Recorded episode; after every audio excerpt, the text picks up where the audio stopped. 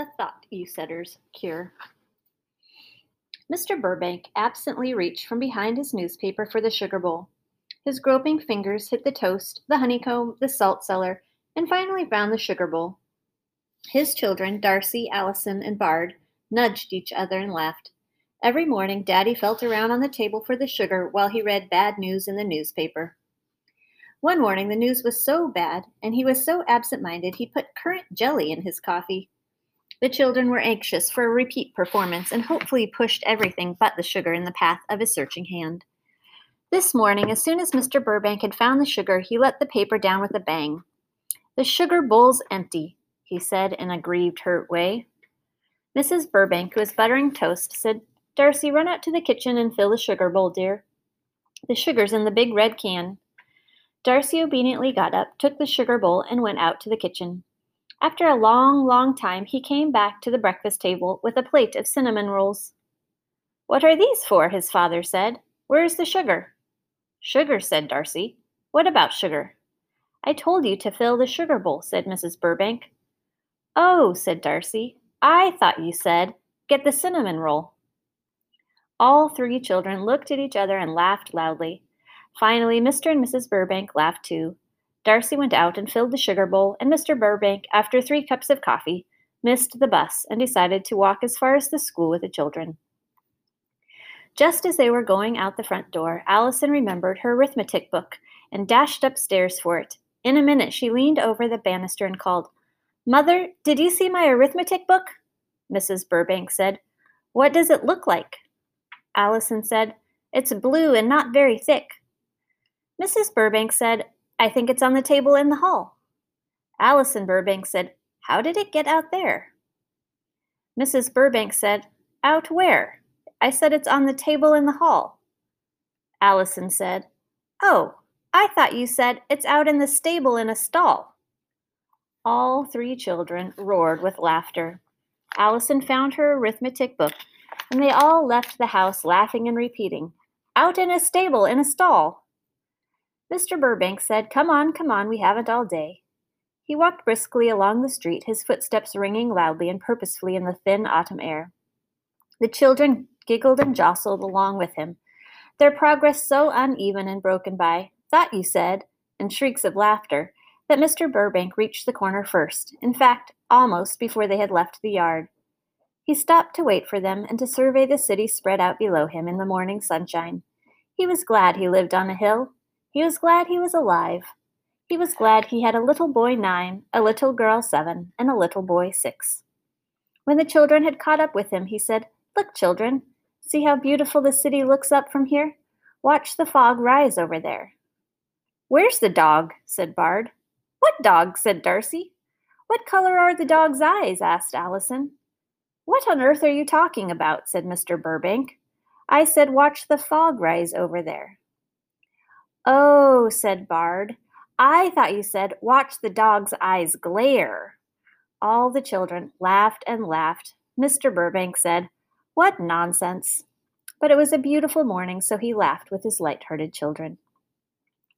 When they were halfway down the next block, the children suddenly stopped stock still in front of a pretty white house and yelled in unison, Marilyn! Maryland! Come on, we'll be late! Mr. Burbank said, That's no way to do it. If you want Marilyn, go to the door and ask for her. the children looked surprised, but went obediently up to the door and rang the bell. Marilyn's mother opened the door and said something to the children which seemed to send them into convulsions of mirth. Doubled with laughter and holding their sides, they came down to walk came down the walk to their father. Now what's so funny? Mr. Burbank asked. Darcy said, Marilyn's mother said Marilyn fell in the toaster and is burnt up dead. Mr. Burbank said, What did Marilyn's mother really say, and why isn't Marilyn going to school? Allison said, She said Marilyn fell in her coaster and burnt her head and hurt her head. And Darcy thought she said Marilyn fell in the toaster and is burnt up dead. She went on into another paroxysm of laughter. Mr. Burbank didn't laugh. Instead, he bent down and examined Darcy's ears, which were large and pink and soft and quite clean. They should work, said Mr. Burbank, looking at the other children's ears. They all seem quite normal. The children wanted to know what he was doing. Mr. Bard said, What are you doing that for, Daddy? Mr. Burbank said, I'm trying to decide whether I should get you an ear trumpet. Beer crumpet? What's that? Bard said. The other children repeated after him. Beer crumpet? Beer crumpet. They all laughed but Mr. Burbank, who had had enough. Come on, he said. I'll supervise a race to school. On your marks, get set, go. When Mr. Burbank reached his office, the very first thing he did was to call Mrs. Burbank. He said, Mary, have our children ever had scarlet fever? She said, Now you know they haven't, Bernard. Well, he said, have they ever had ear infections? Goodness, no, said Mrs. Burbank. They've never had anything. They're the healthiest children in the neighborhood. What's the matter? Mr. Burbank said, Plenty. They can't any of them hear well. I told them to look at the fog rise, and they thought I was talking about dog's eyes. Marilyn's mother said that Marilyn fell off her coaster and hurt her head, and they thought she said Marilyn fell in the toaster and was burnt up dead, Mrs. Burbank finished for him. Bernard, did you ever hear of anyone falling in a toaster? Of course not. There is nothing wrong with our children's ears. It is just that they are going through that awful thought you said phase. Well, let's get them out of it, said Mr. Burbank. They sound like dopes, dog's eyes indeed. Mrs. Burbank said, Don't worry, dear, I'll take care of it. As soon as she finished talking to Mr. Burbank, Mrs. Burbank called Marilyn's mother to find out how Marilyn about Marilyn, if she was badly hurt, and if there was anything she could do. Marilyn's mother said that Marilyn was just fine, but the doctor thought she should be quiet for a day or two. When Mrs. Burbank asked Marilyn's mother if she ever had any trouble with thought you said, and told about the sugar bowl and the cinnamon rolls, the arithmetic book in the stable and the stall, about Marilyn's fall in the toaster and the dog's eyes, Marilyn's mother said, Oh, Mrs. Burbank, I'm so glad you called and told me all this. You see, Marilyn has been doing the same thing all morning, and I was terribly afraid that the blow on her head had affected her mind. When I asked her if she wanted crumpets or toast, she said, Bumped on the nose, who? When I asked her for head painter, she said, I thought you said, Is the bed painted yet? Mrs. Burbank said, I'm going to call Mrs. Teagle and see if Terry or Teresa are thought you saids.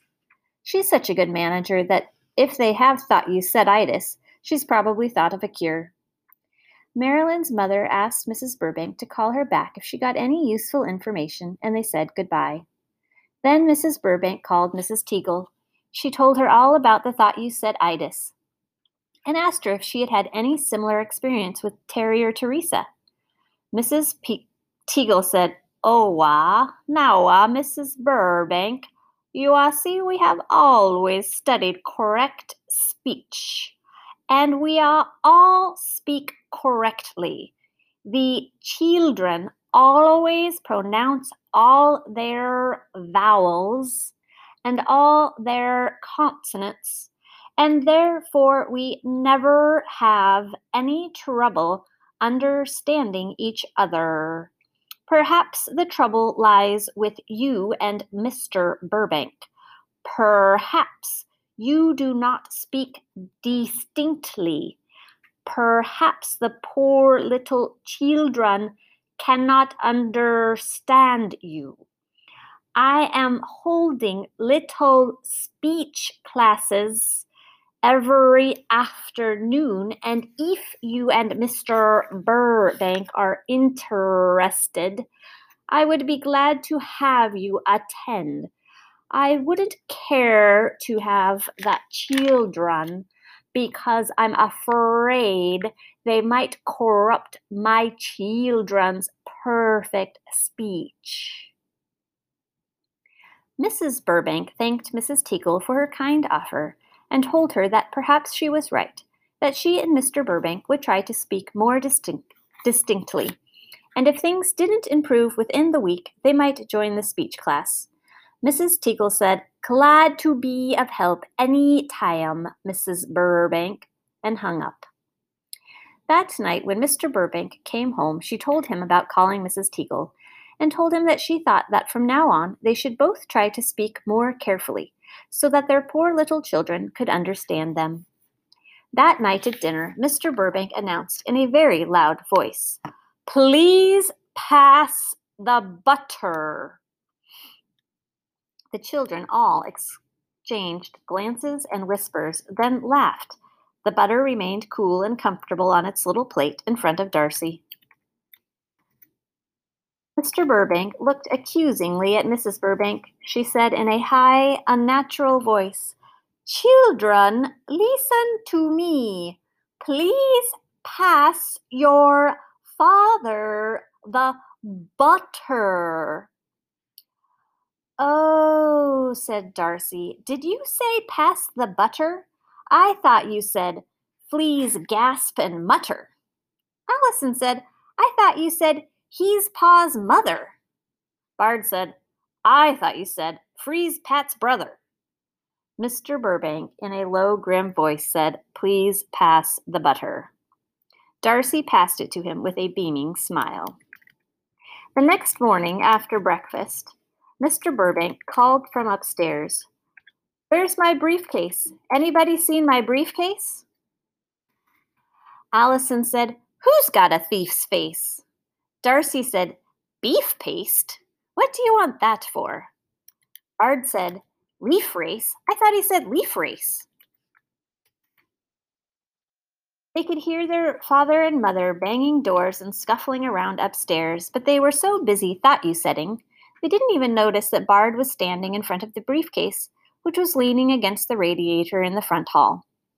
Finally, Mr. Burbank came running downstairs, wild eyed and almost too late for his bus. He called to Mrs. Burbank, If you find it, dear, bring it right down to the office. I must have it this morning. He slammed to the front door and ran like the wind for his bus. Mrs. Burbank was giving the children their final expect- inspection before school when she saw the briefcase leaning against the wall right behind Bard's fat little legs. She said, Why, children? Why didn't you tell Daddy his briefcase was down here? You must have seen it. Now I'll have to make a special trip all the way down to take it to him. Why didn't you tell him? She looked sternly at her three children. Allison said, Briefcase. I didn't know that's what he wanted. I thought he said thief's face. Darcy said, I didn't know he wanted his briefcase. I thought he said beef paste. Bard said, I thought he said leaf race. Mrs. Burbank said, You know perfectly well that Daddy wouldn't talk about a thief's face, beef paste, or leaf races. That's just nonsense, and I'm getting good and tired of all this thought you said business. She sent them off to school with a little push and without a kiss. But the thought you said itis continued all the rest of that week. By Friday morning, Mr. and Mrs. Burbank were so irritable they didn't even want to come downstairs and eat breakfast with the thought you saiders. They tried to solve the problem by not speaking to the children, but of course the telephone rang. And Mrs. Burbank said to Aunt Allison, Answer the phone and Allison didn't move, and her father said, Answer the phone. And Allison said, Oh, answer the phone. I thought you said, This ham's got a bone. And Darcy said, I thought you said the dancers are home. And Bard said, I thought you said, uh, uh, uh, the jam's all alone. It was the last straw. Mr. Burbank said, This nonsense has got to stop now. I'm not going to eat another meal with the thought you saids. As soon as the children had left for school, and even before she washed the dishes, Mrs. Burbank decided that she must do something about the thought you saiders. She poured herself another cup of coffee and sat down at the breakfast table, and thought and thought. Old Boy, the dog, came and sat beside her, and she gave him a small piece of ham and stroked his head and wondered and wondered what to do. She was just going to call Mr. Burbank's mother when the telephone rang again. Mrs. Burbank answered it. It was Mrs. Pigglewiggle and she wanted the children to come for tea. Mrs. Burbank said, Oh, Mrs. Pigglewiggle, I am so delighted that you called. I was just sitting here at the breakfast table wondering what in the world to do. And so she told Mrs. Pigglewiggle about the thought you setters. Mrs. Pigglewiggle said, There is a regular epidemic of thought you itis all over town. It is really a very harmless disease, but can be most annoying to parents, especially when they are trying to hurry. I have suffered with it myself this past week. Put on your shoes.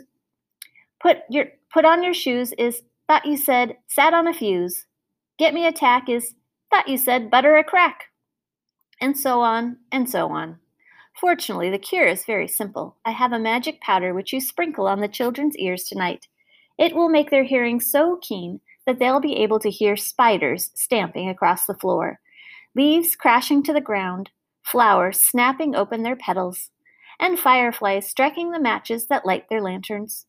I must warn you that tomorrow, when the children are wearing the magic hearing powder, you mustn't pop corn, run the vacuum cleaner, or serve dry, crunchy breakfast foods. The noise would be too painful for them. I'll send the powder over when the children stop by after school. You might lend a little to Marilyn's mother. Goodbye and good luck. Mrs. Piggle-Wiggle hung up the phone. After school, the children came rushing in to deliver the package from Mrs. Piggle-Wiggle and to change their clothes. Mrs. Piggle-Wiggle's package contained a tiny little box of white powder. Mrs. Burbank felt the powder and smelled it it felt like talcum powder, and it smelled like ginger. She put it under the pile of clean handkerchiefs in her handkerchief box. That evening, after the children were in bed, she told Mr. Burbank about it. He thought the magic powder sounded wonderful and decided to try a little in his own ears. Mrs. Burbank went up to bed and got the bottle, and Mr. Burbank put a pinch in his left ear.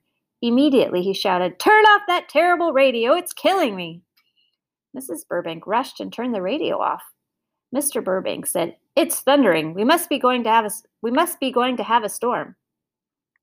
Mrs. Burbank listened. She couldn't hear any thunder. She opened the front door and went out and looked at the sky. It was a clear dark blue and spangled with stars.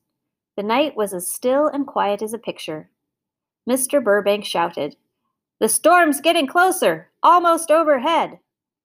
Mrs. Burbank came in and closed the door.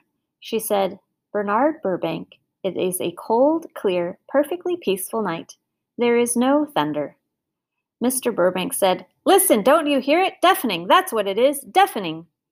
Mrs. Burbank listened very carefully. Then she heard from the kitchen a soft, very faint thumping noise.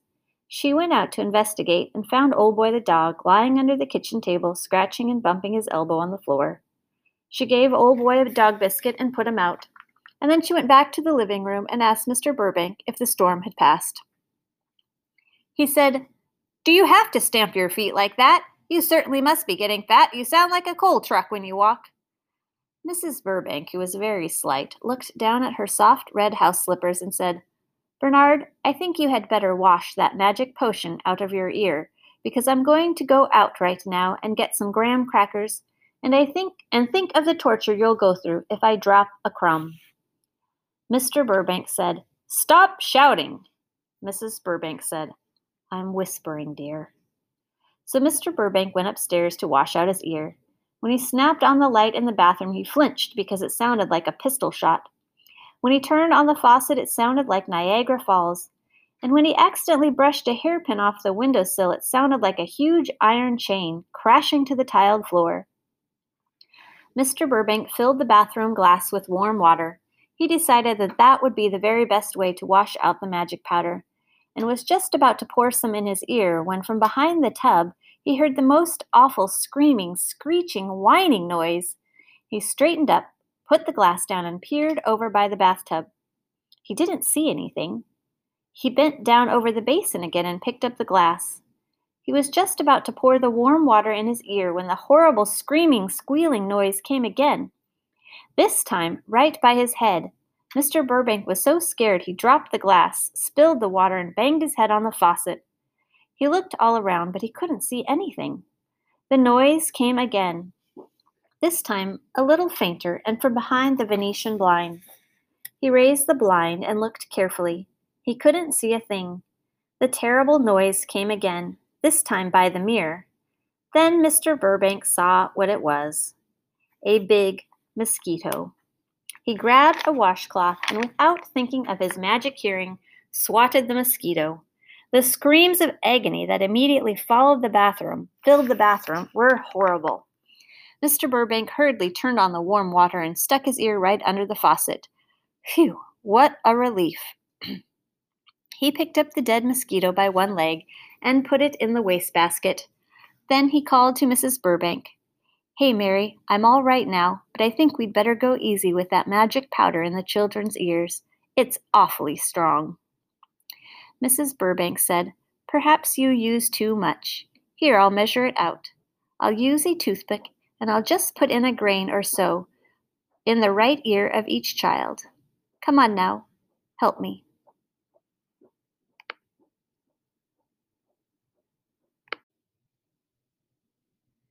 The Thought You Saider Cure, Part 2. Mrs. Burbank said, Perhaps you use too much. Here, I'll measure it out. I'll use a toothpick and I'll just put a grain or so in the right ear of each child. Come on now, help me. They tiptoed into the children's rooms and put a toothpick full of the magic powder in each one's right ear. Even in his sleep, Darcy was saying, Miss Anderson, I didn't hear you say, Hand me that ruler. I thought you said bananas are cooler. Mr. and Mrs. Burbank looked at their sleeping son and then at each other. Just wait until tomorrow, Darcy, old boy, said Mr. Burbank. The next morning at seven o'clock, Bard came running into his parents' room and said, Mother, Daddy, there's a terrible noise in our room. It sounds like sawing. Mr. and Mrs. Burbank got out of bed, put on their robes, and went in to investigate. They didn't hear a thing. Darcy said, Isn't that an awful noise, Daddy? Do you think it's a buzz bomb? Mr. and Mrs. Burbank looked and looked, but they couldn't see or hear anything. Mr. Burbank told the children to get dressed and come down to breakfast. Bard began to cry. He said, We'll come down, Daddy, but you don't have to yell at us. Mr. Burbank said in a very quiet whisper, Your hearing must be very good this morning. I didn't yell. In fact, I almost whispered. Then he said, Exactly where is the buzzing noise coming from, Darcy? Listen carefully and tell me. Darcy said, Right there by the curtain.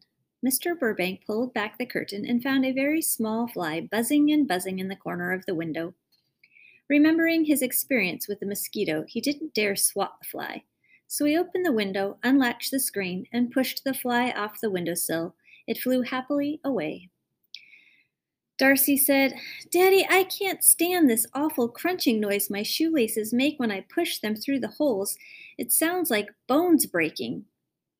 Mr. Burbank said, Here, I have an idea. He tied his handkerchief around Darcy's head like a bandage. This'll fix it, he said softly. Whistle biscuit? Darcy said. I thought you said whistle biscuit. His father jerked the handkerchief off and said, Hurry down to breakfast. At breakfast, Allison said, Oh, mother, I can't stand the sound of you buttering that toast. It sounds like hoeing on cement. Bard said, Hoeing on cement? I thought you said I, I thought you said, uh, er, uh.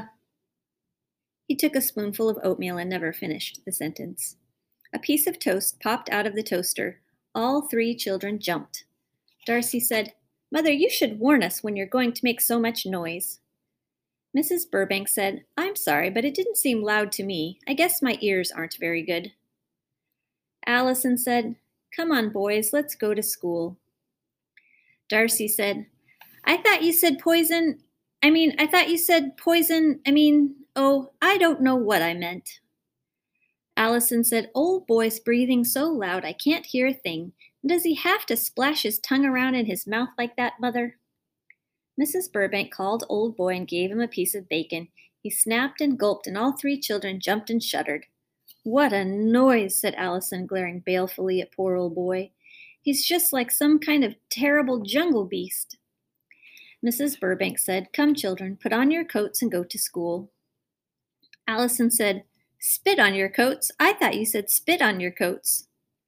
Nobody laughed. Darcy said, Don't talk so loud, Allison. It hurts my ears. Bard said, Didn't you hear what Mother said? She didn't say spit on your coats. She said put on your coats. Allison said, I know it. I can hear. Let's go. The door closed quietly, and Mrs. Burbank said to her husband, who was groping for the sugar, That's the first time in five years they haven't banged the front door. Here's the sugar, dear, and you have four minutes before the next bus. Just then, the front door opened and the three children came crying into the house. Allison said, Mother, we just can't stand it. The sidewalk is covered with leaves, and when we walk through them, the noise is so dreadful we just can't bear it. It sounds like hundreds of giants chopping wood. Bard said, It sounds like millions of paper bags. Darcy said, It sounds like thousands of houses burning up, crackle, crackle, crash. Mrs. Burbank said, Well, Bernard, I think we'd better wash out their ears, and we'll give Mrs. Pigglewiggle our heartiest thanks. Mr. Burbank said, What's she done wrong? Who? said Mrs. Burbank. Mrs. Pigglewiggle, said Mr. Burbank. What are you talking about? said Mrs. Burbank. I said that we should give Mrs. Pigglewiggle, Pigglewiggle our heartiest thanks. Oh, said Mr. Burbank, I thought you said, go give Mrs. Pigglewiggle your hardest spanks. The children looked disgusted.